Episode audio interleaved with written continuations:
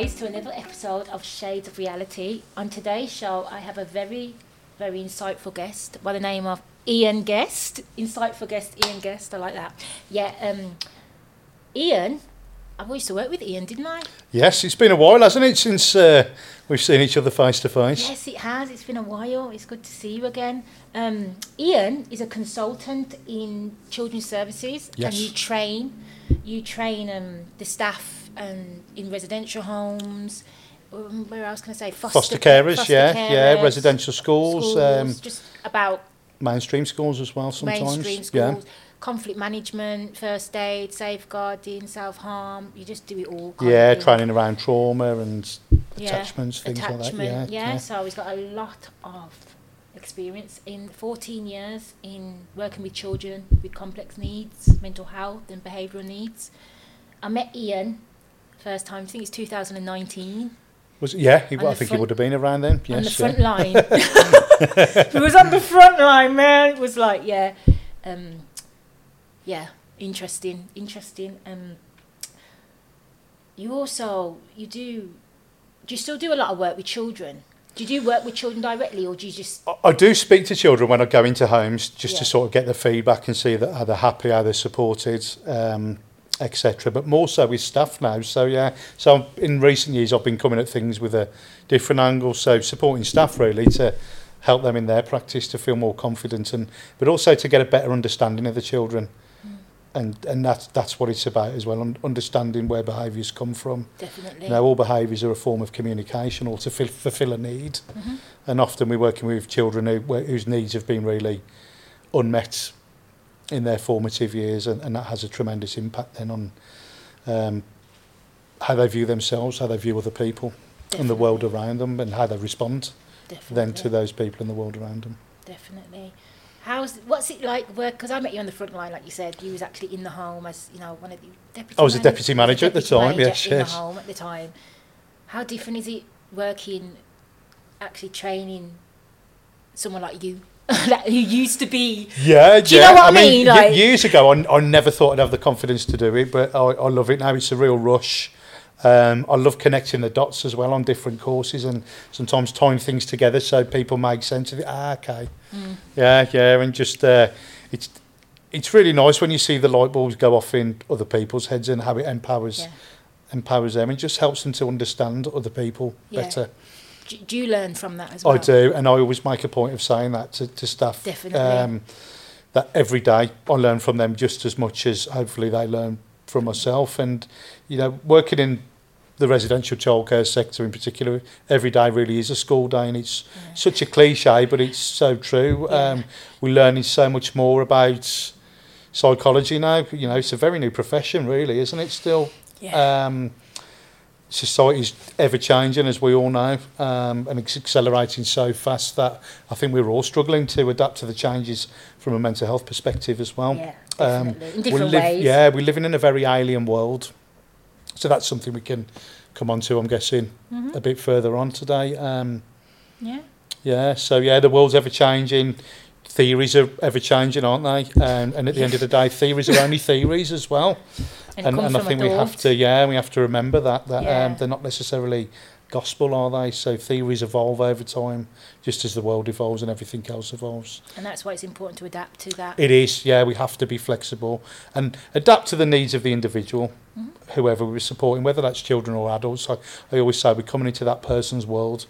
We can't expect them to adapt to the wider world straight away if they've not had the positive experiences that a lot of people have had. So it's it's a meeting of minds sometimes. You have Yeah. to understand where they're at first, Yeah. understand, like I say, how they perceive themselves, Mhm. how they perceive other people's. Because to be able to hopefully improve that perception, if you like, and it's not necessarily about changing how a person thinks and feels first, but it's about understanding how they think and feel That's because the. Yeah. they're also entitled to to having negative thoughts sometimes mm-hmm. um, because actually it'd be quite arrogant to to think that it's wrong to have those thoughts, Definitely. you know, from our own perspectives, if you like.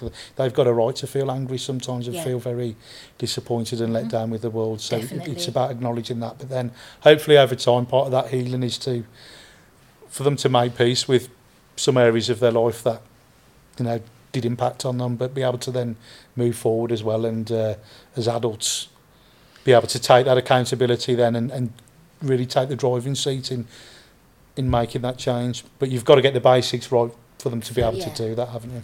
Do you think that's uh, quite the hard part, taking that accountability, don't you think? It that is. is really it is, hard. and we live in a world now where a lot of people are lacking in accountability. Um, but it's so important, is it? You have to be able to take accountability as adults, and none of us are perfect. Mhm. And that's what. yeah, we've all got our flaws, and the world would be a boring place if we were perfect. But but at the same time, we need to raise a culture of victims, not victors. Sorry, wrong way around there. Was that on purpose? Ian? yeah, just testing everybody. No, we need we need to raise a culture of, of victors, not victims. definitely, And you know, yeah. acknowledge when someone's a victim, when people never should have experienced the things Mhm. that they've been through, but you can't stay there forever at the No same way. time. You've got to acknowledge, yeah, yeah, these things have affected me. However, it's up to me now to be able to to use those negative experiences to fuel me rather than to to cripple me. Definitely, and it's a choice, isn't it? It is, it is. It is. It is. It's a hard choice to make, but it's a choice that we've all got. What what choice we decide to make is Yeah. it's up to us, isn't Yeah, it? Yeah, we're in control of that that destiny. Yeah. Um, and it's easy f- for someone like me to say who was quite fortunate in a lot of ways growing up. You know, my upbringing wasn't perfect, nobody's is. But um, yeah, that's where relationships really count, isn't it? We're, we're only as strong as the people around us. hmm Definitely, Yeah, I agree. with the sum of all our parts. Hundred percent, hundred percent. Um, your work, society today. I'm going to go into your experiences and your perspective, and professionally. Um, I'm going to talk professionally and, and personally, but it comes with. I think it comes interacts with Yeah, each other. yeah, like yeah. them, you know, um, subjective and objective. The Good Child Report 2010, 2022, sorry, declining children's mental health and well-being. Working in your, you know, the children's services around the UK, up and down the country, would you agree with that statistic now? yeah, It's definitely. I think we- we're seeing um, the decline in a lot of children's mental health, and um, there's many factors, isn't there, that I think are Too many. contributing to that. Um, like I said, society's accelerated so fast in terms of how society's evolved, and I think we're all struggling. Mm-hmm. Um, I said we're living in a very alien environment, and what I mean by that is, um, in a lot of ways, we're still wired for a hunter-gatherer world Mhm. You know the way our brains respond to the environment around us etc and you know as an example i think so many children and even adults today are taking medications like melatonin for example or vitamin d even as a Yeah. supplement because we're n- one of the reasons is we're not spending enough time outdoors to actually calibrate our circadian rhythm so our internal body clocks are, are out of sync Mhm. um, which has a lot of impact on so many areas and it definitely impacts on someone's psychological well-being doesn't it as well as their, their physiological well-being. Mm-hmm. Um, artificial lights are playing havoc with our ability to sleep, and you know even more so with technology and stimulus Phones, now. Yeah. Now I know phones have things like blue light filters on now, but even so, you know it's still firing all those messages in and our brains. that- today yeah, tablets. They're, Yeah. they're better than us. they are. So there are positives, well, in that Yeah, sense, they- in, in terms of the, you know how they process, yeah, how they definitely. Navigate these things, but also the downside is you need these face-to-face interactions to be able to make eye contact like we are right now. I think so. Because rather that helps, you know, from a young age. Um, Yeah. th- there's certain parts of our brain, mirror neurons, and if they're not developed as they should, and, and that part of the brain, the prefrontal area, is uh, what we always say is experience driven. If people haven't had enough experiences or enough positive experiences, they're not going to be able to read people's mm-hmm. facial expressions, and that, and we see that the trouble that causes sometimes in the barriers of communication, Yeah. where you know people are like, "What the hell are they looking at?" or mm-hmm. they're unable to mm-hmm. not pick up when someone's not okay because th- yeah, there's a lot of evidence coming out there now how those mirror neurons are not not developing as they should be in the brain. You see that in children who suffered severe neglect as well. yes. when with Interestingly, people with autism sometimes, you know, that the way that um, the mirror neurons are, yeah. are not firing as they should be in the brain. Yeah. Yeah, like I say, not not picking up when Not someone's up, yeah. tired or they're not listening Yes. or, or, or you know not being able to read people or read a room as well because that's important isn't it in, in so many ways uh, you know in relationships it is isn't it? you need to be able to to pick up on the vibes of other people. But in terms of safety as well, you you- need to I be was able just to about read. to say, do you think it's this thing where like, it's a safety thing for them as well? Well, we all we all need safety, Yeah. don't we? And, and children are definitely seeking Yeah. safety, but uh, you know, some of those mechanisms don't develop as they should if people aren't having face-to-face interactions. I'd, you know, call me old-fashioned, but you can't beat being in the room with people No, I agree. to, to You feel can't. their energies and That's why on the phone you Yeah. misinterpret. There's so much. I, I, I'm gonna be honest. The amount of miscommunication I get through a text or a phone, Yeah. and people think it's because I'm very assertive anyway. so when I'm speaking, you know, people might think I'm being rude, but I'm not because if I spoke it, you'd think, okay, I'm assertive. Everyone knows that, but I've had so you know I get a lot of mis. It's not by different people. It's a certain like it's the same people, but I get And it's inevitable because, interestingly, according to some statistics, only 7% of how we communicate is the words we use. exactly. So it's no yeah. wonder why text and emails Do you understand me? massively. And, And, uh, and, yeah. the remaining aspects, if you like, of our communication. So, yeah, according to these statistics that I'm quoting now, 55% of our communication is through body language, and the remaining 38 is paraverbal communication. Mm-hmm. yeah. So, our tone of voice, pitch, volume, Mm-hmm. You know, how harsh or soft mm-hmm. Mm-hmm. we speak to the timbre. Mm-hmm. So, all those nuances really help us to communicate. We're mm-hmm. social animals at the end of the Yeah. day. And, yeah, written language can so easily get misconstrued. I think that Because, causes a lot you know, of problems. 7%, Yeah, it causes a lot of 93% it does. Yeah, It does. because when I speak to these people in person, we're great. We get along. Yeah. So it's only like not all the time, but certain conversations we have. But if we had that in person, it'd be fine. Yeah. Yeah. So it's like it's And I think that there's a lot of safety as well. That that that um, is experienced when people are in the room. Yeah, Um, you know, I always say we've lost touch with a lot of our senses, but the smell of a loved one when they're near, you know, that, that triggers all these Mm-hmm. Yeah. Mm-hmm. uh, these feelings of safety in, in the brain and then then in the body. Um, absolutely, but also, you know, we often talk in the world now. One of the big sort of things that you see on social media all the time around mental health is things that trigger people. Mm-hmm. But actually, there's there's lots of positive things as well that ignite these feelings of safety and warmth. And so that could be the smell of somebody. It could Yeah. be a certain texture, for example, of of a cushion. You know, someone might find that really comforting and how Mm-hmm. Yeah. that stimulus you see in helps work to calm and soothe. Yeah, yeah. Yeah, how you know Yeah, how we as humans we often fidget and do things Yeah. to self-soothe or cross I our arms to hug yeah, ourselves definitely. and uh, yeah yeah so comfort, isn't but yeah an- another thing there is actually um, it then leads me on to why so many people are unwell nowadays is the sensory distress Mm-hmm. because of, of hyperstimulus yes. too much stimulus too all much the stimulus. time you know Yeah. now we can hear traffic in the background you probably won't on the recording with all the noise gates and Mm-hmm. Yeah. everything on but but actually that's very exhausting and Mm-hmm. and when someone's experienced a lot of trauma their brains had to adapt in order to survive so they will hear all of those things going on at a far greater volume Mm-hmm. essentially than we would um you know every slight bang and yes. people coming in out of doors or passing by. Who's that person? You know, who's blocking my exit?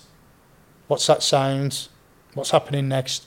And it's exhausting, isn't it? To to you know, your brain constantly processing at such a high speed and having to focus on on so many different areas. But I think for all of us, going back to as well.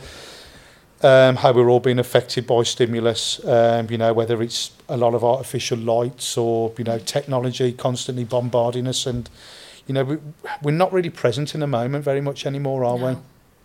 No. And you see that all the time. I was at a bonfire display in Dudley um, last weekend, and as soon as the fireworks started, everyone got their phones out immediately. Mm-hmm.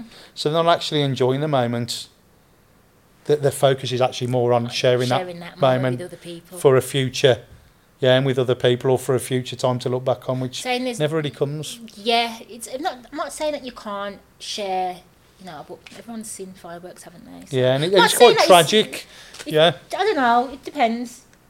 but there's a lot to be said about being in the moment from a mindfulness perspective about being present, isn't there? Yeah. And and actually enjoying yeah. the fullness of that moment, yeah. of the full experience of it, rather than just you know watching it through your screen. Through your screen. Yeah, yeah, yeah. Definitely, definitely. No, I agree. Um, you don't get the full experience. Because your mind's always focused on something focused on else. yeah, something yeah. And I think it's really tragic sometimes that. Um, I think it's it is tragic though, Yeah, isn't it? Really, yeah. coming to that kind of um, modern day kind of Because it's actually, I suppose, as an adult, it's an important skill to have to to be able to be in the moment and at peace Yeah. sometimes, and just to be able to sit in And stillness sit and sit in world. silence. Yeah, definitely. Yeah, yeah, and Phone we off don't really get that luxury very often now, do we? yeah, it's, it's great. But we have to invest in it, I think and so. I think that's and it important. comes an example for the children as well, yeah, and try and they'll learn off us. yeah, they will to to to help them to balance these things because these things aren't going away, are they? So we, Yeah. when we're all still learning how to navigate around these things, but we've got to support children to to Well, be able to use them safely and in a controlled way, so it doesn't consume them. Definitely, that's an important word, balance, isn't it? It is Um, I think too much of anything is bad for you. we were saying that absolutely, yeah, yeah. Um, and I'm going to go on to too much of. There's a lot of um, mis miscommunication and manipulation of language. I think that's affecting the younger generation. Yeah. Um, when it comes to mental health, Yeah, um, from my perspective, working in it narratives, and, yeah, um, yeah. and and actually seeing it, it's just everywhere now. Um, mental health, mental health, mental health, mental health. Which isn't. I'm not saying that's a bad thing, but I think, like you said, too much of something can over amplify situation. It can, and, and there's pros and cons to everything, isn't there? And there's definitely a lot of positives around talking Mm-hmm. about mental health, but also there's the cons that come with it, um, the misinformation, Mm-hmm. um, the overuse of language that you'd only really ever come across in Clinical therapeutic set- circles and clinical settings, settings. You know, a lot of people are talking about my truths, and you already mentioned about the difference between objective and subjective experiences earlier, and we've always got to have one foot planted firmly in objective reality. Yeah, hundred percent. Um, Whether we like it or not. Yeah, because that's so important from a mental health perspective, because then you drift into the realms of Alternative realities. yeah and psychosis, and Yeah. you know. Um, are we, go, are we living through a mass psychosis right now? And Yeah, uh, I think we'll have to revisit that on another uh, we ain't got enough time for that. Absolutely, but um, you can see uh, at the moment we yeah we seem to be in uh, all the typical hallmarks of what would be considered a, a mass psychosis. Yeah, I think this the word trauma is very um lo- used loosely now. It- There's a difference between trauma and beha- like behaviour and like mental health. Trauma's got you know attached to mental health, and there's a difference between behaviour and mental health, isn't it? The way someone reacts. and yeah, having you know we, It doesn't we're all going to have we're all going to have hardship in life. We're all going to have adverse experiences, yeah, definitely. and that's not to take anything away from the individual's perspective, because I think at the end of the day, it's what matters to them, isn't it, and how they perceive. But bear in mind, these people aren't from a clinical setting, and Yeah. heard it on the internet. And Yeah. but the word trauma is overused now, and Definitely. You know, we, we talk more in like- children's services about being trauma informed, which is really important. We do need to understand how Definitely. Mm-hmm. trauma affects on people's development. However, what I will say is we tend to overcorrect in so many areas, which Mm-hmm. we've seen all the time in the world at the moment.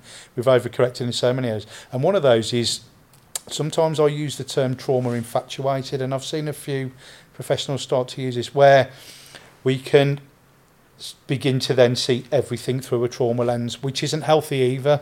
Because before we were very ignorant to trauma and the impact it has Um, but now I think sometimes we can just look at everything. Oh, they're doing that because of trauma, Trauma, it- and it's not always the case. No and way. I actually think it's quite dangerous. Um, the narratives with pop psychology, you definitely see it on social media all the time, but All in, in time. Mm-hmm. publishings and things as well. That everyone's got trauma, and I, and I don't think that that's true. No, no, Everyone's I know it's experienced, like I say, hardship. yeah, But I think um, that can be quite damaging to, to tell everyone they've got trauma and can then become quite self limiting, if you like, or self. self fulfilling prophecy comes Yeah, into place. yeah, you know, I'm never going to amount to Yeah. anything because of, of X, Y, Z has happened to that's, me. an and the- yeah, that's an actual theory. Yeah. Self fulfilling prophecy. Yeah. self fulfilling prophecy? yeah, it's what we Yeah. call, yeah. And then what, what's worrying then is as well, I think the concern is now just how many, because of these narratives, how it's affecting relationships between children and the parents.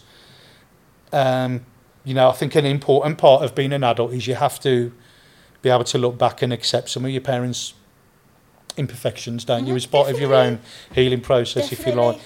But um, you know, some of these narratives now are causing quite um, damaging perceptions of children and their parents, where Mm-hmm. they're resenting and blaming for everything. You know, and absolutely, some parents, we've seen the impact we, on was just about to kids. say, Yeah, as we, S- some parents, the you know, what's happened and how they've affected their children, what they've done to their children is inexcusable. But definitely. um, you know, there is no such thing as a, a perfect parent. And there was a doctor who who coined that term, if you like. Um, the term good enough parenting in the 60s and I can't remember Yes. the doctor's name now but Nor that's what I. we're all striving for Yeah. and and I think again a, a big part of for everyone to to have that inner peace is accepting people's flaws and none of us are perfect we've got to Yes. got to accept that you can't resent and people taking accountability and and saying I've got these flaws. Yeah. And they, you know, and we could work together.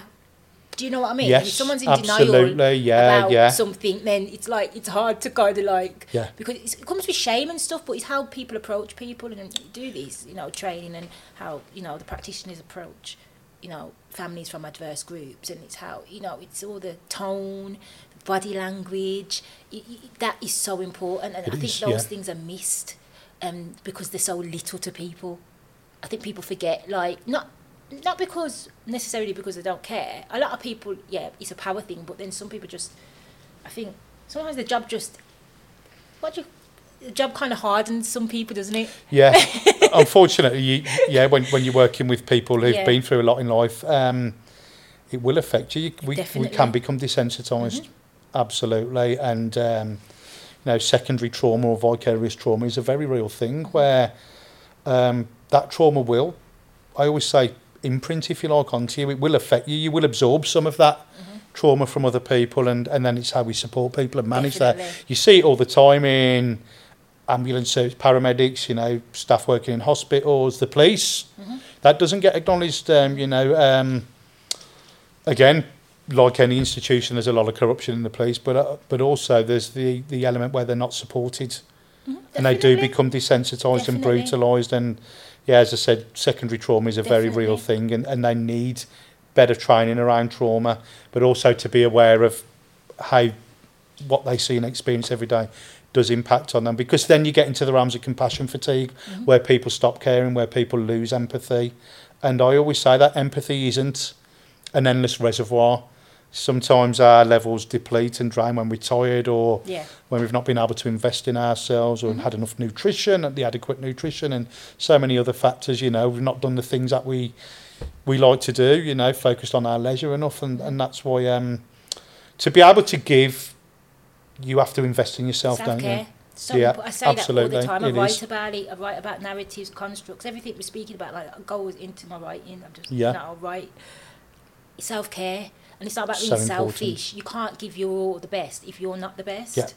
Um, A hundred and there's a difference between self care and being selfish. yes Um, and it's all in your attitude, isn't it? And your behaviour and and the how you- integrity behind it if it, yeah That's the word. Integrity. and, and having those boundaries to take time out sometimes to say Yeah. yeah I need to have a minute because I'm getting to the point where I have got nothing left to give um, it's okay we're all human and you know we're all worthy of some care for ourselves I, I think that's important as well We had a conversation the other day. We said we need innovators, but we also need enforcers. absolutely Tell us Yes. a bit, touch up a bit more on that. Yeah, yeah, you, you definitely you need your thinkers in the world, don't you? But then you need your people who can put it into practice. Practice, Not that. everyone needs to be an innovator, Yeah. and that's fine.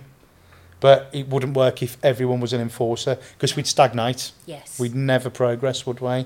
But yeah, um, some people I think are very good at switching roles as well. Mm. Um, you get those people who can sort of Navigate take a back seat. Yeah, they don't always have to be the alpha person who's making the decisions. They can sit back and think, yeah, actually, someone else might be better equipped to to direct us here, but you know, I might be able to implement that. Mm-hmm. I'm going to go back on the. You said when it comes to trauma, a lot of psychologists, are, a lot of them, are, some of them online, they can over amp, uh, is it over amplify um, that in a sense where I'm going to touch upon one of them that kind of I think I like I've got I, I like him. We've had a discussion on it before, but I think he looks at things from a tunnel vision, which can be dangerous. Gabor Gabor Gabor Mate, yes, yeah, it's he and does he's, some uh, wonderful. he's amazing. He's Yes. amazing. Like you said, you, you just same thing though, isn't it? Everything's from a trauma kind of Yes, stance. yes. It's like, okay, And he actually talks about that himself in one of his books. Um, I think it's in When the Body Says No, if I remember correctly. Yeah. And he talks about the problem is when you become a specialist, you start to see things through that lens. And Yeah, that's, take, again. that's taking accountability though. Yeah, because at least he's aware of that, which is so he can then manage that. And, you And know, I'm guessing he yeah. has clinical supervisions as well to be able to Definitely. look at things you know, from a bird's eye view, Yeah. to look at things with that. You got Sort the Jordan. Petersons and the. I'm a fan of Jordan Peterson, but again, Yeah, they're very, very that- two very different personalities, Yeah, aren't they? definitely. But Straight again, away. it's that. It's the balance of the two, though, because yeah, I do like Peterson's brutal harshness Oh, yeah, sometimes. you- 'cause we need it. You need it sometimes. we all need a kick up the backside Yeah. sometimes, and But- I absolutely do. But sometimes we need that extra bit of compassion and Yeah. nurture, which ties in with something else we were talking about recently. Um, the social discipline window when we talk about restorative practice. McCall. Yes, yes, Yes. McCold. So there's there's four windows, isn't there, in the social discipline? So on the bottom axis, you've got nurture from low to high, Yeah. and then on the top axis, you've got boundaries, discipline, Authoritative, expectations, yeah. authority from low to high. So the the bottom window um, is a low level of nurture. And also a low level of boundaries. So we call that sometimes the not window or the neglectful window Yeah. where we're not doing anything for that person. There's no challenge, there's no support, but also there's no love, mm-hmm. there's no nurture, and there's no presence for that person. But then we get into the next window, so we move along. So now there's a high level of nurture and love mm-hmm. and, And support and involvement, but there's, there's a low level of no boundaries, no Mm. expectations. And we call that the permissive window where we do everything for. So the permissive or the for window, that's very disempowering, isn't it?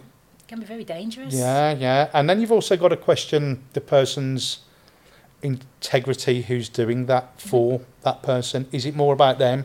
Mm-hmm. And, you know, we can slip into that sometimes. Sometimes we do things because it's quicker, isn't it, to do it ourselves. Yeah. You hear people saying teams, it's, uh, I might as well do it because it'll take them forever. Or they never do it anyway, so I might as well do it. But that you say it's a self-interest kind of something? it can be, yeah, yeah. And, uh, or it can be a nice where people do things because it's the nice thing to do, but it's not the kind. And it's there's, there's the a kind, big yeah. difference between being nice and being, being, being kind, kind, isn't being there? and yeah, and being yeah. kind is about putting boundaries in place sometimes, and we all need them as children and even You as have to be adults. cruel to be You do? Absolutely, you really do, don't you? So Yeah. Mm-hmm. kind people have integrity. They're not necessarily worried about what other people will think of them. Where the nice person wants that validation. Everyone needs yeah, to like others, me. yeah, yeah, yeah, Yeah. So um, then we move into the next window now, where the nurtures drop right back down, but then the boundaries are there. So that's the days of old with parenting, isn't it? The punitive, punishing, doing Mm-hmm. things to somebody, um, which again is the other extreme. Then, isn't it? You've got permissive on one end of the spectrum, and punitive on the other. And uh, it's an interesting question. Have we, as a society, gone sometimes from being too punitive, which absolutely wasn't okay? Have we overcorrected and we've become too permissive, where we're doing everything for people?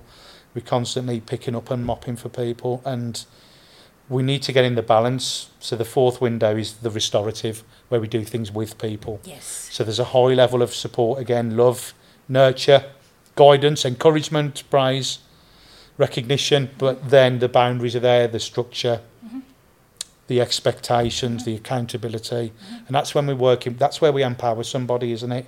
We don't empower somebody by doing everything for them. We don't empower somebody by constantly chastising them. Mm-hmm. But when we do things with, we, we're guiding. Them. And I think Gabor Mate, lovely quote of his, he always talks about instead of disciplining children, we need to be there. We want them to be our, or they, will- they, they will be our disciples, if you like, following us. Yes. Yeah. But I still think at times there is a time and a place for elements of discipline. in the we- society we live in today, Yeah, we need yeah. to have some sort of control because there's, so, like you said, there's too much. There's so much going on. Yeah. Social media. We Yeah. need to, we need discipline. We need boundaries for our children. Because boundaries it's make us all feel safe, don't they? Yeah, it's everything's there for everything. Yeah. Like it's access to so much things now. It's very dangerous, especially online. Don't you think with the children? Yeah, because there's so much risk for overindulgence, and um, absolutely, um, you know, the other thing is, I think, it's, yeah, it's about balance. Because you could argue now, and I, and I think this is a big thing we miss when we talk about mental health. Um, we know in the Western world, we're more comfortable than we've ever been in our lives. People don't Um, realise that. No, they don't. I would argue that the paradox now is it's comfort that's killing people, Yeah. not hardship I in the Western so. world.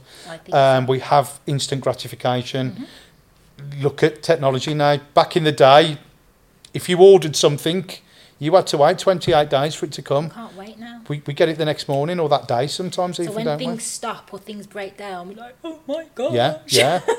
Um, but it's Yeah. important to have to wait sometimes and have to work for things because it, it gives you it builds that character doesn't it? But it gives you a reason to get up and fight every day. Yeah, but when you have things instantly that purpose can be gone. And, and i think what we see in successful people sometimes where their mental health declines and they go on that path of self-destruction is um, the comfort. They've got nothing to work for now because they fulfilled everything that they set out to. Yeah. And now actually they're lost. Well, where do I go from here? And I think that's where resilience then is what saves people, the people who can reinvent themselves. Yes. Um, so where some people crash and burn, don't they? yeah. Because they've they've spent all their life working to Yeah. to this goal. But um, sometimes the journey really is It's, I think that word reinventing yourself. We have one life, many lives in one. I Yes. believe we can, you know. Yeah. I don't want to say the word die, but we can like kind of yeah. Up before, know yeah, I yeah, mean? you I can mean, stagnate. And, alive again, and yeah, I yeah, believe in that. yeah. I really because you see your body shut down. really. Yeah, Um, I do. I mentioned that on the other pod, last podcast when it comes to like, all right, but people experience certain things as well, and if it continues, then you know, is your environment because you know you're going through the situation, you need support in that situation. You're vulnerable. yes. What's the environment around you? Are they vulnerable too? Is that why it keeps on happening? Yeah, Are are we getting in any of this situations recurring? that Yeah. they can't deal? Like, is everyone in the same situation? Is, Yes. is there anyone there that can actually say, right, this is enough, we're going to do this for you, we're going to take you out of that, no matter how hard it's going to be, the resilience? Is there anyone around you, you know, and yes, in the form of professionals, if it's not family or friends, but is there anyone around you that you can help stop from, rep- help you from stop repeating? and break that cycle. And that that's where you need an outside eye sometimes, isn't it, Shadia? And I think again, I think a big problem is that well now people are scared to to comment or you know narratives that you can't comment because you haven't been through this or you're not from here, for example. But sometimes you need that outside Of course you do. eye to look at things from a different. Yeah. Have you thought about? Or we do things this way, and that's a beautiful part of growth. as well if those people haven't gone through those things as well then they I for me how I look at it well how if you can protect yourself from that I want to learn off you if Yeah. I'm that kind of person that keeps on getting myself in these predicaments Yeah. and I, you know I'm going through all kinds of stuff and you know all kinds And you're surrounded by the I'm same people, by the yeah. same people that aren't helping you but then there's someone else that doesn't go through that hasn't but can say wow why don't you do this I, me personally I'd want that's my inspiration To be open to that, yeah. yeah. because you're that person, that woman, or that person, that man that's you know got a you know not a great life, but you've you know you're secure in yourself. You set boundaries. You don't. You've never gone through that because you haven't allowed yourself to because you've set them foundations for yourself because it can happen to anyone. yeah, yeah. Do you understand me? It's not. Yeah, and some people are just fortunate in life, aren't they? But yeah, I do, but I think for me, I can. All right, my own personal experiences. I come from a subculture, like I was born into it, like what not.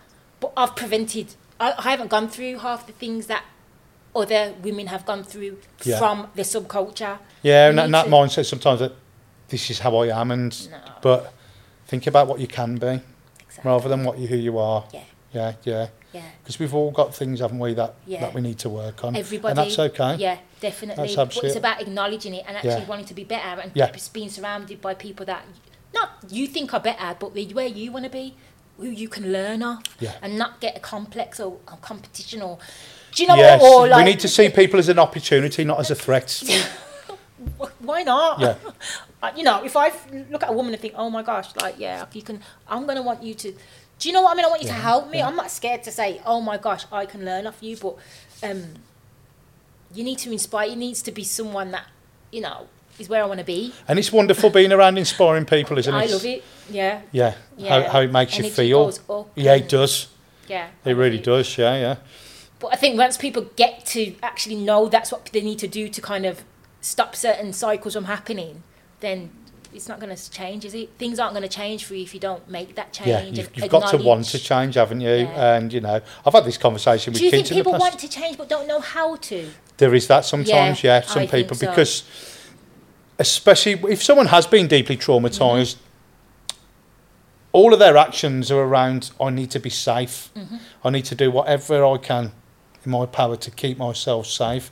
And sometimes those behaviours can be very self-destructive, Mm-hmm. but from that person's perspective, that's very familiar. So at least if it's familiar, in their mind, it's safe Yeah. because at least they know what the outcome's What the going to be. going to be. Yeah, yeah. So it, it's it's you have to let go sometimes, though, though, don't you? Think you know there is another way, but it takes time because you think when when you develop any unhealthy behaviour, that becomes ingrained over many many thousands of of repeating that yeah, cycle. Definitely, and they So, think it yeah. becomes normal. Like this is the right way. Like Yeah. people will fight you Yeah, yeah. because they actually think this is normal. And we've all got Yeah. our defaults, haven't we? Yeah, definitely. I always say this. We've always our brains are lazy in the sense that they like to go down the familiar roads. Yeah. But um, I always talk about we've got to make bypasses.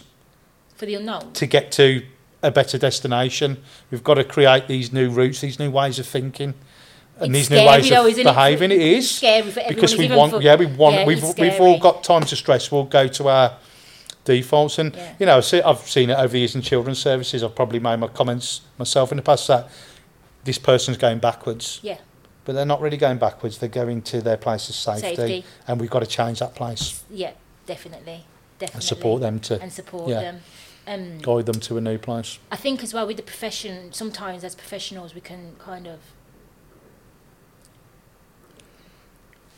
enforce these kind of treatment. This is how it's going to should be done. This Yeah. is, and it's Yes, so too yes. structured sometimes, Yes, isn't yeah. it? Don't you think? Yeah, you It's know, diff- different modalities, different Yeah. therapists are going to have different perceptions of, you know, this is what that person needs. But um, interesting on the way in, we were speaking about, uh, you know, taking things from, and I quoted Bruce Lee, didn't I? Uh, Yes. Who said yes. no way is the way, and, Yeah. and one of his other quotes, which I mentioned earlier, was uh, he said, "Research your own experiences, absorb what is useful, reject what is useless." And Mm-hmm. and I think we can take so many things from different schools of thought and Mm-hmm. find what's right for the individual. Um, there's there's no one true way in terms of therapy, is there? No. There's no one true religion, as far as I'm concerned. There's no one true anything. It's No. about what what works for you, and as long as it works, different things. that's all that matters. There's, Yeah. there's, there's something in everything. There is. Good, good and bad's a, a fairy tale way of thinking. Yeah, now. Yeah, There's, there's- good and bad in everything. Yes, because things are so complex and Yeah. so manipulated now. So you, you can't just think, oh, that's it, because you're not going to find everything there. yeah. That's how I think. And I think a big a big part of, of healing is to be able to see the grey Yeah, in the world yeah, yes. and, and see the grey in people that, you know, like I said earlier, when we talked about the perfect parents, you know, we have to accept the flaws in other Mhm, people. Definitely. And um, that, that's that's a massive thing, isn't it? In, Mm-hmm. in having your own, to be at peace with somebody, but to be also be at peace with yourself. You've got to accept the flaws. I think we, we need to accept that some of the things we do are part of the human condition and they're never going to go never away. going to go away. So we've got yeah. to work with them and be aware of them instead Yeah. of trying to suppress them, because it's like when you hold an inflatable ball underwater. What's going to happen to that ball as soon as you let go? It's full of air, It's gonna go. it will, and it will bounce up, won't it, with force. It's So- you're suppressing the beast. It is absolutely. it will only come out in in dark, you know, avenues if you like, uh, you know, in behaviours and uh, Self-destruction. yeah, you've you've got to learn to integrate that Accept that it. dark side that we've yeah, all and got. be at peace with yourself. Acknowledge it, and you know how to deal with it and, Yeah. and, and manage it. Yeah. If you acknowledge it, you will know how to manage it. Yeah. Okay. Do you know what I mean? Like, Yes. but if you're not going to be in denial about it being there, Yeah.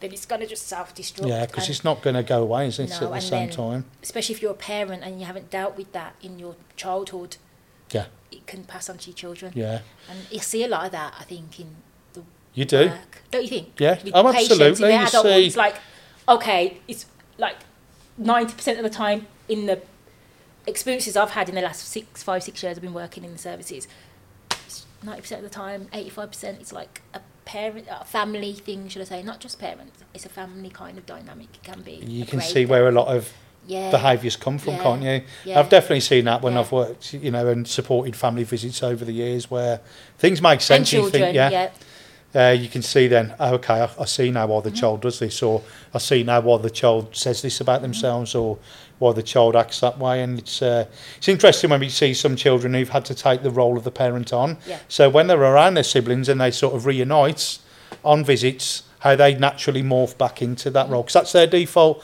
I need to look after my, you know, younger younger siblings, and they, they take on that, role. Or sometimes even they, they're the ones who take on the role of the parent with their, their parents. You know, which is tragic, isn't it? No, yeah. no child should ever have to do that, but No. it, it's a very real thing Yeah, sometimes. it is definitely parenting your parent. Yeah. You know, it's um, yeah, but it is one of those things, and you can either take it as you know and use it for good, good. Or Yeah. Yeah, because actually, if, if a child's got those qualities, it can be we want to harvest them. Yeah, yeah, and, and you know, definitely yeah, they've got a lot to offer in terms of caring for other people. So it's a beautiful thing, isn't it? And definitely what when I see now when I'm visiting homes is some kids who've had really difficult upbringings, um, but they're giving so much back to communities Yeah. themselves, which is wonderful. Whether it's you know. Do, helping out with the soup kitchen for homeless people or just visiting lonely people in you know elderly residential for example and and making their day Mhm. and um, but that that's the best way to break down ignorance as well and stigmas isn't it by getting people exposed to people hmm you know Yeah. interacting meeting uh, Meeting. meeting people yeah yeah. That's well, this is your job, isn't it? And going round, that's what you do. Yeah, yeah. with different people. You do Reg 44s as well. yes yeah so I do independent visits to, Yeah. to some children's services as Yeah. well so yeah How just having an out time perspective that that's really interesting Yeah. and it's lovely to see the progress and you know seeing how staff build relationships with the children and break down some of these barriers how they change behaviours and teach kids Mhm. new coping mechanisms and also how they build trust Mhm. which you know which is one of the the ongoing but So the, the foundations to any relationship Any is, is built on trust and honesty isn't it Definitely. absolutely and Integrity integrity matters. yeah yeah really I always talk about those three things, if you like, form the foundations of a relationship: trust, honesty, and integrity. And uh, yeah, when that trust is established, and then how that child starts to then feel safer and starts to drop some of those defences and barriers and all these walls they've put up, and then you start to see then that person's character Mhm. and their qualities come out, and uh, yeah, it's a beautiful moment. That is, It is. yeah, But we need the integrity behind it to yeah, we do, and that. commitment. I sent you a, that post about remember about Yes. integrity, Yes, and I think that's so.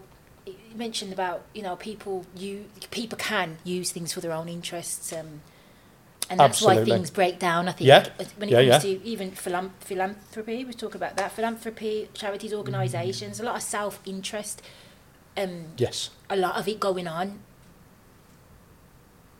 What's your perspective on that? Yeah, I mean, I, I good- can't help but was be cynical. great. Yeah, I can't help but be cynical with the world sometimes, and uh, need a bit of that. but there has to be a level of self-interest as well. But you know, Yeah. charities like anything can abuse that. Yeah. There are some wonderful charities on there, there but there's some questionable practices that go on, and uh, you know, corruption that we don't Yeah. see behind the scenes, and yeah, often someone's taking a nice salary.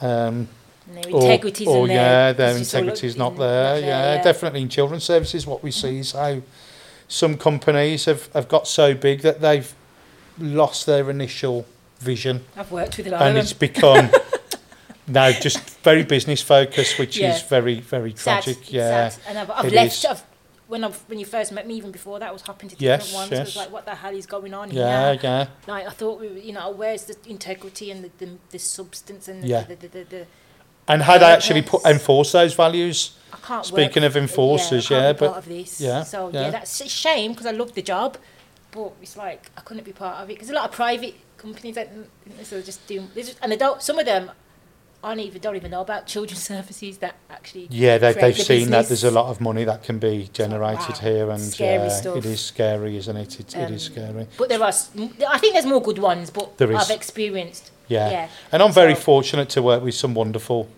providers out there, Yeah, and you know, and down the yeah, place, don't you? yeah, all over the country, Yeah. absolutely, and uh, you can see that the care's right at the top to the, the support workers. I'm not saying that at the bottom, but the ones who are actually putting everything into practice, and and it has to be on all levels, doesn't it? Starts you, a team Yeah. is only as good as its manager, right? Yeah, absolutely, and Yeah. and even the directors, and uh, yeah, definitely when I think of certain companies, there's one I'm going to tomorrow, and every time you go into their head office, um, one of the more senior managers there will always make sure that everyone's got a drink. She'll bring snacks in. She doesn't have to do any of that, No, but she does. she looks after everybody, and she'll check in regularly throughout the day.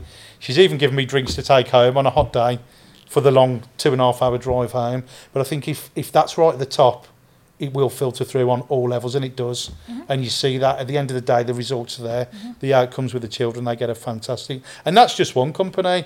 Uh, there, there are many out there, Many, but yeah. it's, it's got to reciprocate, hasn't it? And like I say, it flows, doesn't it? If, if it's not right at the top, it won't be right at the bottom. But conversely, if it's not right at the bottom, it won't be right at the, At top, either. It- it- definitely. Yeah. Um, I agree, definitely. Um, I want to go back to trauma. Um, this is the last. I, I forgot. You mentioned it earlier. It's the new original sin. Yeah, I think sometimes this concept. Elaborate that, yeah, that it's a quite. I'm always controversial, but yeah. when um, when we over focus that everything's down to trauma or everyone's deeply affected by trauma, that's almost creates a psychological enslavement like original sin. So that the Christian concept of original sin was that everyone was unworthy, and I actually think that concept is very damaging to a young and impressionable child Mm-hmm. to think that they're unwo- unworthy because children are innocent. Children are innocent, and uh, It's what we install in them. yeah, it is. Yeah, they're they're a, a blank They're a, they are a if you like. product of Yeah. their environment, aren't yeah, they? Yeah, they are, and the products, yeah, Yeah. The, the people around them, and absolutely, we're all products of our environment, aren't we? Yeah. So yeah, I think you know if you're constantly surrounded by these narratives online and in other areas that you know everyone's you know affected by trauma, like I say, I don't think it's true. No, do I? Um, not uh, like And a, you know, I'm, I'm reinforcing. It's what's what people are talking about trauma. What's trauma to, Yeah. to those people Yeah. talking about that are not in the clinical setting? Who's told? Where's their definition? And you know, is it it's subjective what you think trauma is if you haven't had like therapy? If you haven't gone through therapy Yeah. to know what trauma is professionally or worked in a clinical setting, then yeah, you can. I suppose people know people that work in. But is it subjective again? Because like because you can't measure it because, because It's it's in the mind Yeah. and the impact it has uh, is on the mind and body. It's very difficult to measure, isn't it? How Yeah. traumatized somebody is. Yeah. So yeah, on the flip side, you know, I can't stress enough as well that it's important that we don't downplay people's how things have affected people No, at the same time. yeah. You know, absolutely, we we need to acknowledge and see where they're at. But yeah, trauma really does affect so many people's, you know, so many areas. Sorry, of of people's lives in terms of you know, like I said, their perception, but also how they learn mm. or can't are unable to learn because their brain's so focused on Yeah. safety that all that energy is being absorbed elsewhere. That Yeah. the, the brain then doesn't have the luxury on that child can't sit in class and absorb the information because they, they, they're more focused on who's walking down the corridor, like I said, or you know, And you see it. yeah, the banging and things Yeah, like that. Yeah, so um, that's why you know thinking about Maslow's hierarchy Yes. you know, establishing safety and meeting the basic needs has to be the starting point because until someone's feeling safe, they can't actually drop their defences to be able to learn and to be able to let other people in and grow. Yeah. Yeah, yeah. So, you know, safety first. We talk about that in, from a health and safety perspective, but also in terms of development, Yeah. safety has to come first, doesn't it? Do you think working with, because you work with all kind different cultures, different ethnic minorities? Do you think there's a difference in behaviour and mental health? Because I have this discussion with a lot of professionals. Some say yeah, some say no. Um, What do you think? I think sometimes I've come across certain conditions more, but um, I wouldn't say necessarily difference in behaviors Um, yeah, I'm, I'm having to think about this actually, and, and just think of. I've definitely seen similarities in behaviours with children across the country who've experienced similar things. Yes. and agree. you know how very similar unhealthy coping mechanisms have, have developed if you like like self-harm or, or eating disorders and, and things like that and uh, yeah often these children have had similar negative experiences but also I think now back in the day um, it wasn't okay and again I can't stress this enough but a lot of people who had those experiences were hidden away from society now a lot of people who've had those experiences can be on, seen on platforms where what I'm getting at there is the danger is then sometimes is people can then absorb some of those behaviours because of being exposed to a level that we never would have been in I the see it at past. yeah.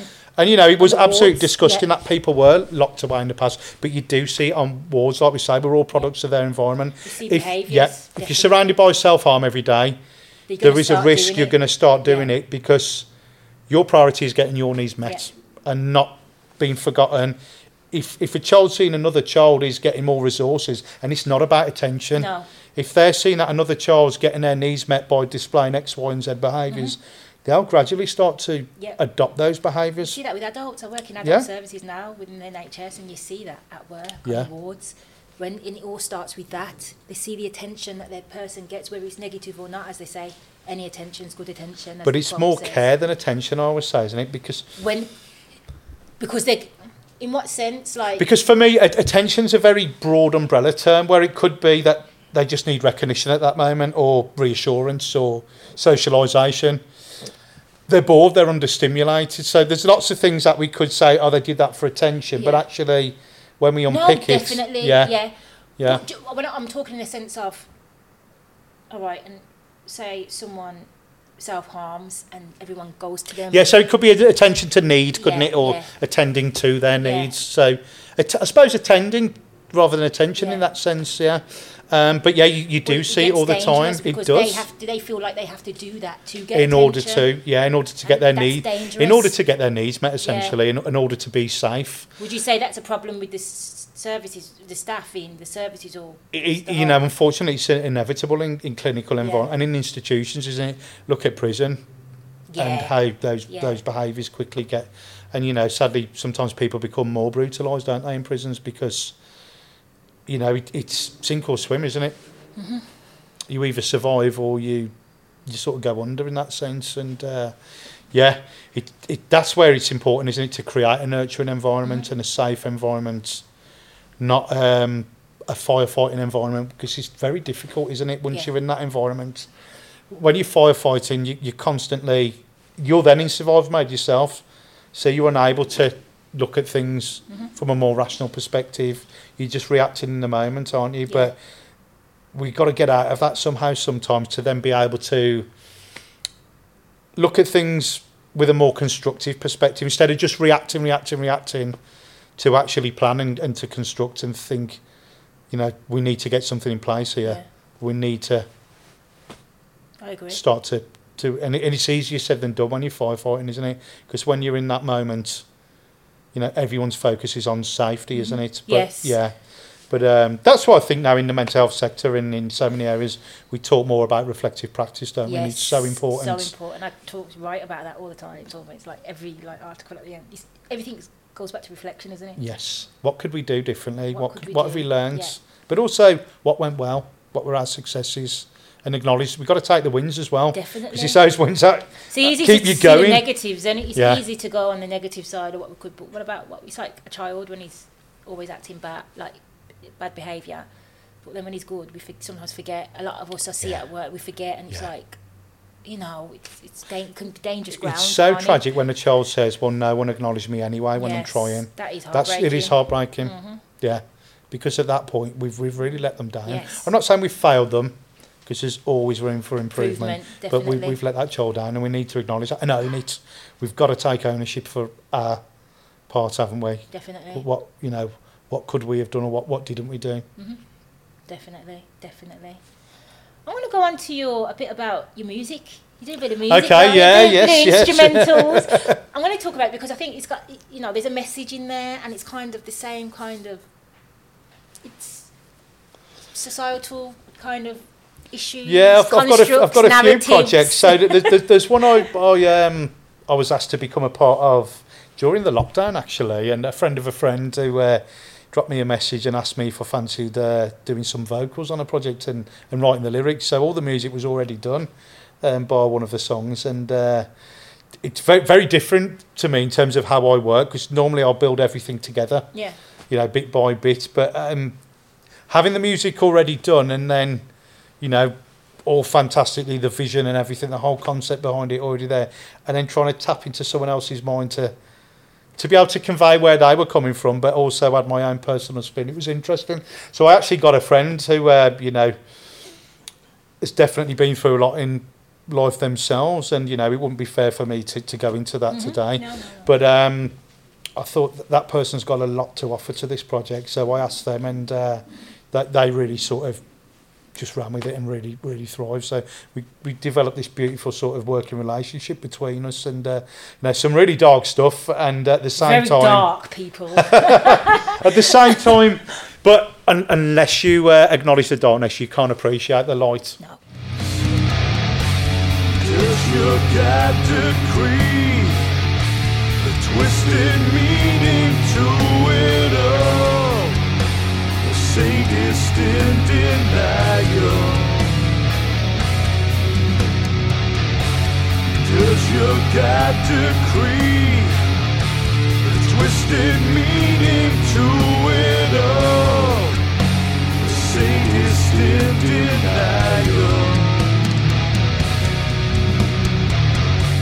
No. But you've got to just make sure you don't stay there Don't stay at the, there, sa- yes. the same time. Acknowledge and, uh, it. Don't stay Yeah, yeah. And um, there's, there's like a running theme through th- this project on, on the first album. It's not out yet. It's all very, you know, um, sort of low budget. We, we've, we've, but it comes from the heart with all of us. You know, we've all recorded our parts, of, you know, in our homes Yeah. instead of going to a studio. And uh, Jack, who's the main songwriter, he's brilliant with video and everything as well, and the, and the visuals, and uh, you know, just a wonderful, inspiring. Very Uh, controversial.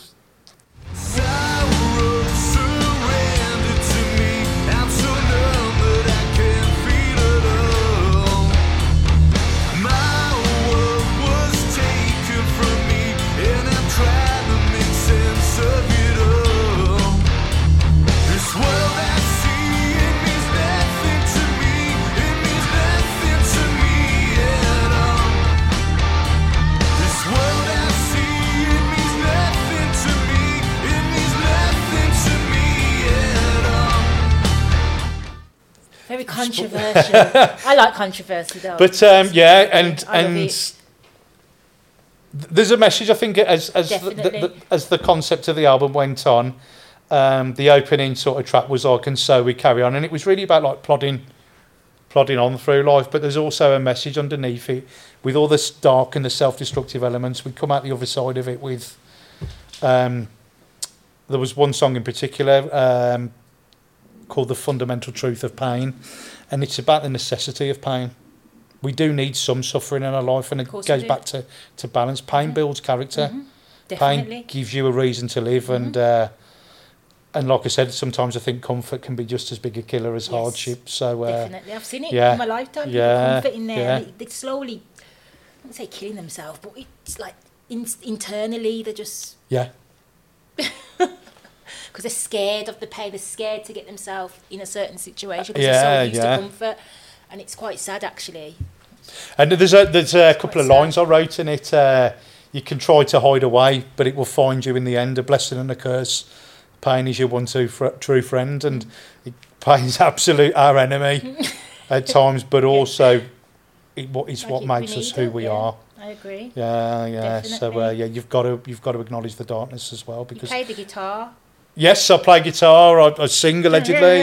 um, yeah, and guitar was my first love. Um, interestingly, last night I was watching with the kids Bill and Ted's Excellent Adventure, which was the film that inspired me to to get into the guitar. Um, when I was probably about eight or nine when I first watched that, and uh, yeah, it was nice to just go back last night and have that nostalgia and revisit that childhood inspiration. But yeah, I think music for me started off as a hobby, but then it becomes a source of expression. And I always say this. Um, I think nowadays with the internet and the wealth of information, there's some phenomenal musicians, and you've got you've got kids in countries like Japan, and they're four years old and they're virtuosos. Mm. They're just they're, you know from birth they're surrounded by music and push. But I always say it doesn't matter how proficient you are or you aren't. No one in the world is ever going to be better than you expressing yourself. They can't do that. You cannot express another person. So I it doesn't agree. matter if you can only sing one note or you can't sing a note at all or you can only play one rhythm on a drum kit or whatever. That's sacred to you because no one else can express you Yeah, like you can. yeah, And I think that that's there's something beautiful about that. yeah. Yeah, yeah. And I think again, as as we get older, sometimes we become more self-critical. Whereas a child, when a child draws a picture, in their eyes, it's perfect. You know, there might be many elements of that picture and the details missing, but they don't see that. hmm that picture in their eyes is exactly as it should, Should be. be, yeah. And there's a beauty in that. There's an innocence in that, and it's a really magical sort of thing. But as we get older, sometimes we start to get more critical and we start to chop and change things. And sometimes then you can get in that sort of seeking perfection. And Yeah, and again, that's uh, it goes back a bit like the perfect parent. There's no such thing as a perfect product. Sometimes you've just got to Go with yeah, let, that, that's ready to be put out there now. Let's leave it at that. Mm-hmm. You know, we can use those skills to refine the next thing we work on, and that's part of the growth as well. But you know, you can mess around with things forever, but you'll never you'll never be happy with them. So at some point, you've got to accept that. exactly. Yeah, and sometimes it's the most spontaneous forms of artwork, whether it's music or whatever, or a, a take, an actor in a movie or an actress. But there was something magical about that first take, or that that you can't recapture. Yeah, so sometimes I think yeah, those raw moments of of inspiration or performance are the, are, the beautiful things in any creative fields. Yeah. Yeah. Are you gonna develop that? Are you gonna carry on with the music? Yeah, so hopefully we- we're going to be, uh, like I say, we, we've done a video for uh, the one project which is called Grief Prison, a very sort of uh, hard-hitting name, and like I say, the music's very extreme. It's on the more extreme side of of heavy metal. Mm-hmm. Um, but yeah, we're hoping to. It, it was uh, the, the original plan. It was just going to be a, a recording project, but I think as it grew, we thought we need to get this out live. Mm-hmm. So I think next year we re- really want to get a live band together and, and push for that. And hopefully, you know, there were definitely other people involved in the project as well that um, absolutely contributed, you know, with synths and drums and, and some of the other instruments as it grew. So um, it'd be nice to get as many of those people involved as, as possible. Because I think, again, some, of- some of those musicians, I don't know them as, as, uh, them as well as, as Jack does, but people who've been sort of disillusioned at times as well with the whole industry, the music industry, and how much it's changed. And you know, it's a hard industry. Perfect, it? It's, it's tiring, industry, you know, yeah. and it's and it's thankless sometimes. You know, putting in a lot of hours for very very little rewards. But I think that's why I want to get it out there live because I think that's where the greatest reward is. Though is being able to share that with other people and being able to connect face to face. And I think that raw connection that you get in a live setting, it doesn't matter if there's only you know an audience of three people or however many it is. Um, you can't beat that. Yeah, definitely. What would you say the future of mental health services in the UK are? i- Is going. Where is it going going forward? Yeah, it's, it's I'd say my perspective. I think it's becoming a business. It in is in a some lot of- ways. it is in- in some, some ways. ways, yeah, it's becoming yeah. a business. like thing. everything, sadly, and Yeah. um, yeah, if, you know, a lot of things do come down to funding, don't they? People mm. talk about how everything comes down to funding. But some people misuse things for their... I mean, yeah, we won't get into the pharmaceutical industry today, but, you know, medicines do really work really well for certain mental health conditions more than others. So everything has its role mm. in life, doesn't it? Absolutely. Yeah. But um, definitely for some mental health conditions, and, you know, I'm not a psychologist, I'm not a doctor, but I'm definitely aware that trauma-related conditions, therapy really is so integral Speaking, to that person. Yeah. You know, and uh, yeah, some of the different modalities of therapy. As I say, that can work for certain certain conditions more than others. Mm-hmm. But um, yeah, trauma. Um, sorry, trauma informed therapies are, are so important if that condition is is really developed because of traumas. Um, you know, certain conditions like bipolar and schizophrenia, absolutely medication, is a really yeah. important part It of that. And it would be wrong to push a narrative as well that, you know, you don't need medication. No, I've, It- it- yeah. I'm not a fan of medication. You know, I'm therapeutic. I do therapeutic. Yes. That's me. But when it comes to schizophrenia and bipolar, and they haven't yeah, had psychosis, yeah, medication, it can yeah. be very dangerous um, for themselves. for yeah, themselves, definitely, and Yeah. for the people around them. Yeah. So, um, yeah, that's neither. And you know, it's thanks to medication. There's there's people I know that have a good quality of life. Yeah. And are able to live by themselves mm-hmm. safely and are able to have relationships and some freedom and autonomy. Where without medication, the chances are that they might be in a more secure environment and, like I say, at greater risk to themselves Definitely. or others. So everything. My mother always used to say there's a place for everything Definitely. and everything has its place everything and yeah, place. yeah. So, you know, definitely services are massively overstretched now and and it is an area where we, we're constantly firefighting but at some point we need to look at don't we the prevention's always better than the cure what can we do to stop it getting to that stage in the first place? And like I say, society has accelerated so fast.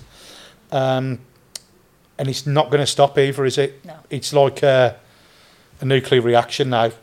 Once that change started, that energy's just going and, and it's just moving faster and faster, isn't it? But we've got to learn to, to balance these things. And I suppose, I think what I'm seeing on a positive there now is some children are really getting good at learning to navigate technology and put their phone down and give themselves that. Or, you know, sometimes people will turn their accounts off for a while, deactivate them and things like that. You know, so I think Yeah. people are learning to, to manage these Some things children now. I know don't even go on social media. Yeah, yeah. Some teenagers don't even touch it, and it's so Yeah. refreshing. Like you don't know, I don't really do it. Some do it because I have to because of what they do, like promote their books or promote their Yes. little projects, but they don't do all that personal and you know. It's just like wow.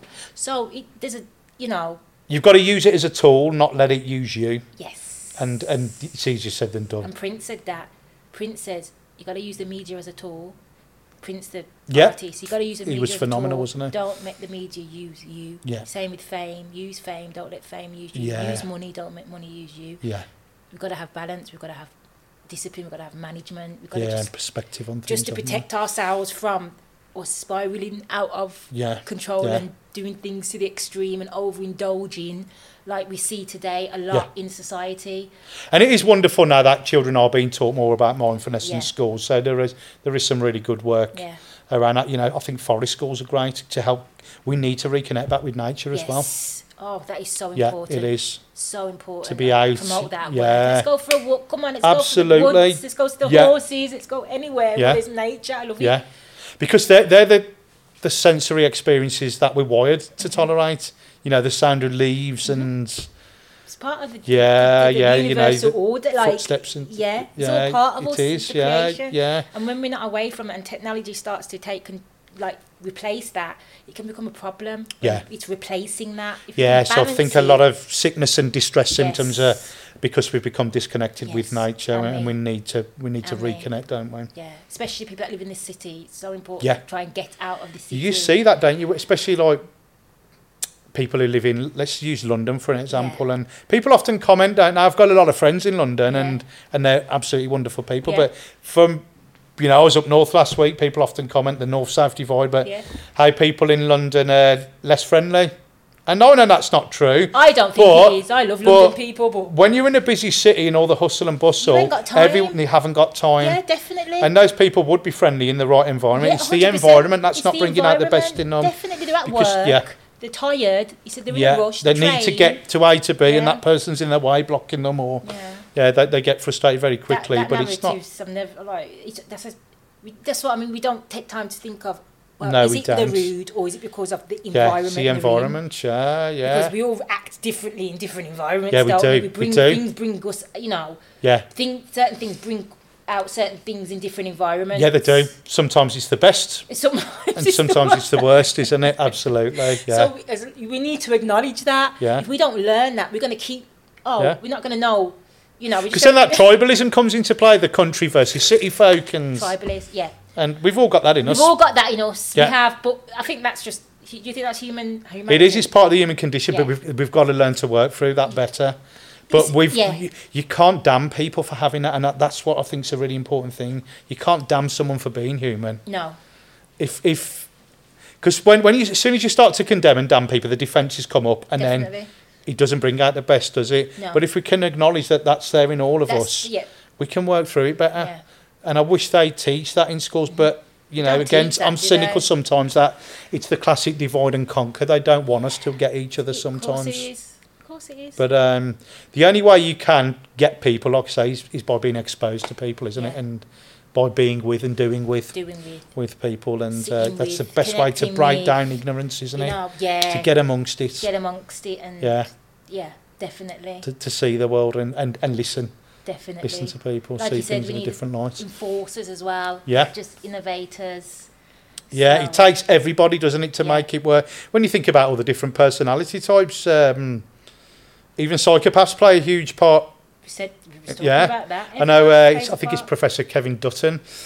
Um, he's done a lot of uh, a lot of of work around you know studying psychopaths and published several books. But um, a lot of CEOs are psychopaths. A lot Yeah, of I've read plenty of stuff on yeah, people in top professions in the yeah, world. Yeah, special um, force. You know, soldiers who uh, you know in special forces, they're able to make a split second decision without the hesitation and the moral dilemmas that we'd have. That they're able to just think in terms of figures and And we need what, that sometimes. the yeah you do. Yeah, and, and I do think when, when we talk about the, the term neurodiversity more now, um, you need, you know, people with autism have so much to offer. Of course. The- the- there's a beautiful I love honesty. I love them. Yeah, there's a beautiful honesty with people with autism who don't put all the airs and graces under. They they comment on how they see things, and there's a beautiful com, um, qualities to. Let's just use one more example. People with ADHD, or a few more examples. People with ADHD are often very energetic and really excel. The classrooms aren't the right environment No. for people, No. but you get them Excel, outside and doing things, amazing. and children should be doing anyway. Yeah. They shouldn't be sitting. Children learn by doing, and, Doing. and watching, don't they? Not by being told. Yeah. Um, so yeah, people with ADHD have a lot to offer to the world. So yeah, that neurodiversity. People with dyslexia, statistically, people with with dyslexia have higher levels of empathy. Mm-hmm. So they're better at working with people and they're mm-hmm. better at understanding people. They're often very creative Yeah. and think outside the box. People with these neurodiversity, you, you, you could look at it like actually, are they a necessary part of evolution because they benefit the progress of our species in different That's ways? interesting, yeah. yeah. Yeah. So when I've worked with children who, you know, back in the day we used to use the term were low functioning. So that often meant children with a lower IQ who, Yeah, who had autism. don't and like yeah, we're that. trying to move away from that term now. Yeah, like but um, what I was getting at there was that often those children are non-verbal, so they can't communicate through words. However, I, I'd argue that often they communicate with nature far better than we can. Animals and everything. Yeah, and objects. yeah. And it might seem to us, we'd think, well, why is that person twisting that bottle in the Yeah. lights and looking at it? But to them, they might be looking at how that light bends and refracts and are how it so, glimmers like, and properly Yeah, there's- there's a beautiful- in, yeah. like they'll sit there like this and yeah, it's like I've worked with children like that and it's like they see something that that we can't. can't and it's yeah. amazing because so maybe it's our minds that are blind. no I think it is we've, we've turned Yeah. our, our those elements of our brain have been turned Yeah, off, the sensory but they're perfectly in tune with those Yeah, things. it's Yeah, amazing. yeah, it is. it's amazing it really is. I love learning off them so Ian what where do you see yourself like what's your what's your plans where do you see yourself in the children's services in the next five? Do you see yourself still in the children's Yes, I do, but I, I, I really want to travel with it. I think. Um, abroad. Yeah, it's, Oh, you know, I mean, I've got kids, so I wouldn't want to do it all the time. But I'd like to learn how different countries, uh, you know, what practices Yeah. work across the world, and Yeah. and what things might, you know, what could we pick up that we're missing? you do like to travel. You like to globe track, Yeah, you? I know, you always like comment on how- many- in one year. you know. But yeah, no, it's important. They're not all lavish amazing. holidays, just Yeah. for the record as well. But uh, but no, No, it, but it no. is because I think it's the best way to, like I say, break down ignorance and Yeah, learn from people. Definitely. And yeah, so I would, and I would like to to teach people and but to learn from people as well. From uh, so yeah, some of my friends go to the states regularly to to support in summer camps and uh, things like that. But yeah, it would be really nice to to see how things are done differently in in some countries and. It's, it's, um, it's imp- I think it's great because you can spread. Like I think so many people need so much help. So if you could Yeah. spread what you know, Yeah. your knowledge. So we- we're starting. we- We've got plans to to go to Jersey actually. Um, so I know it's not too far, but January next year we'll be spending three days in uh, in Jersey. Myself and a colleague. Uh, so we're going to be delivering some training there Yeah. to all the local authority children's services. So that that's a starting point in terms of. Uh, expanding a bit bit further afield as well so yeah i'm, so I'm really do want to looking forward to then? And just travel. definitely i think it, it's in my blood now Yeah. um, i couldn't see myself Doing anything, doing anything different. I mean, prior to that, I actually did ten years in the building trade, and yeah, it, it come to the end of it for me. It was there was no fulfilment No, anymore. yeah. But once I got into this job, and you know, being able to get qualifications again, and that learning just really inspired me because I hadn't really learnt anything for ten years. In the building trade. Yeah, yeah, since I'd done like my my NVQ, Yeah, my apprenticeship, yeah. and you know, I was just stagnating. But it was nice. It was almost like I started to live again. What made you go from building to children's It was like the sort of recession around 2008 9, Oh, yeah. yes. So that that was what kick-started it, the lack of work and again that hardship sometimes. And I've got no choice now. forces I've you into to, what you need. Yeah, yeah, yeah. yeah. And I always sort of said then that I'd never be in a place that I wasn't happy with after spending 10 years, and, you know, not being content. And I thought, no, no, I'm just going to, if ever I'm not happy in any moment, it's time to, to move on. And I've, I've stuck to that ethos. Mm-hmm. Absolutely. What advice would you give? I don't say advice. I just don't like that. What?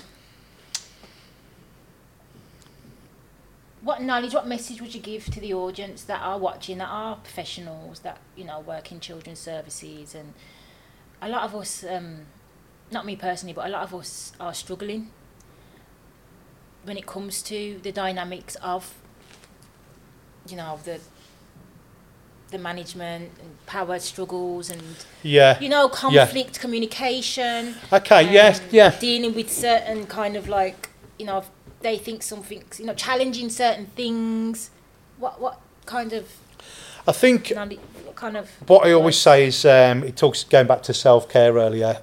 You can't care for anyone unless you care for yourself. So I think that that's a really important message there. Um, I think we're all here to learn from each other. There's no right or wrong way of, of doing things, and uh, you know I think also I, I, I sometimes talk about how we have this arrogance sometimes that we think we're morally superior to generations previously, but a lot of what they did worked because our species, you know, we've been around what two hundred thousand years now, our species, and obviously a lot of that worked because none of us would be here today at the same time. So yeah, some things did need throwing out. You know, some, practices of old.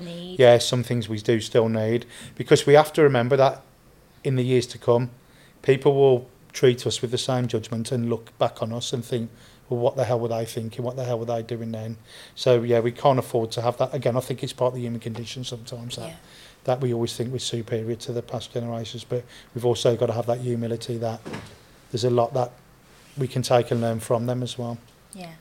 Amazing amazing so we've got more music and we've got more travelling Yes, more yeah, hopefully, and uh, yeah, and sharing a lot more to learn from myself as well. Yeah, Yeah, definitely. yeah. I've got about important. about twenty books I've got ready to read at the moment. That uh, yeah. it's always good to read a good old book oh, it is absolutely. yeah okay i'm going to wrap that up thank you ian No, it's, it's been an absolute pleasure, and you know, there's so many wonderful people that come on here, and yeah, uh, thank you yeah, and, you know, I feel really honoured to be a part of it. I try and like, like I said, like I like t- inspiration. I like people that come from hardship and that have done stuff with their lives. And I, I'm not here to try and pick out the best people or the most famous people.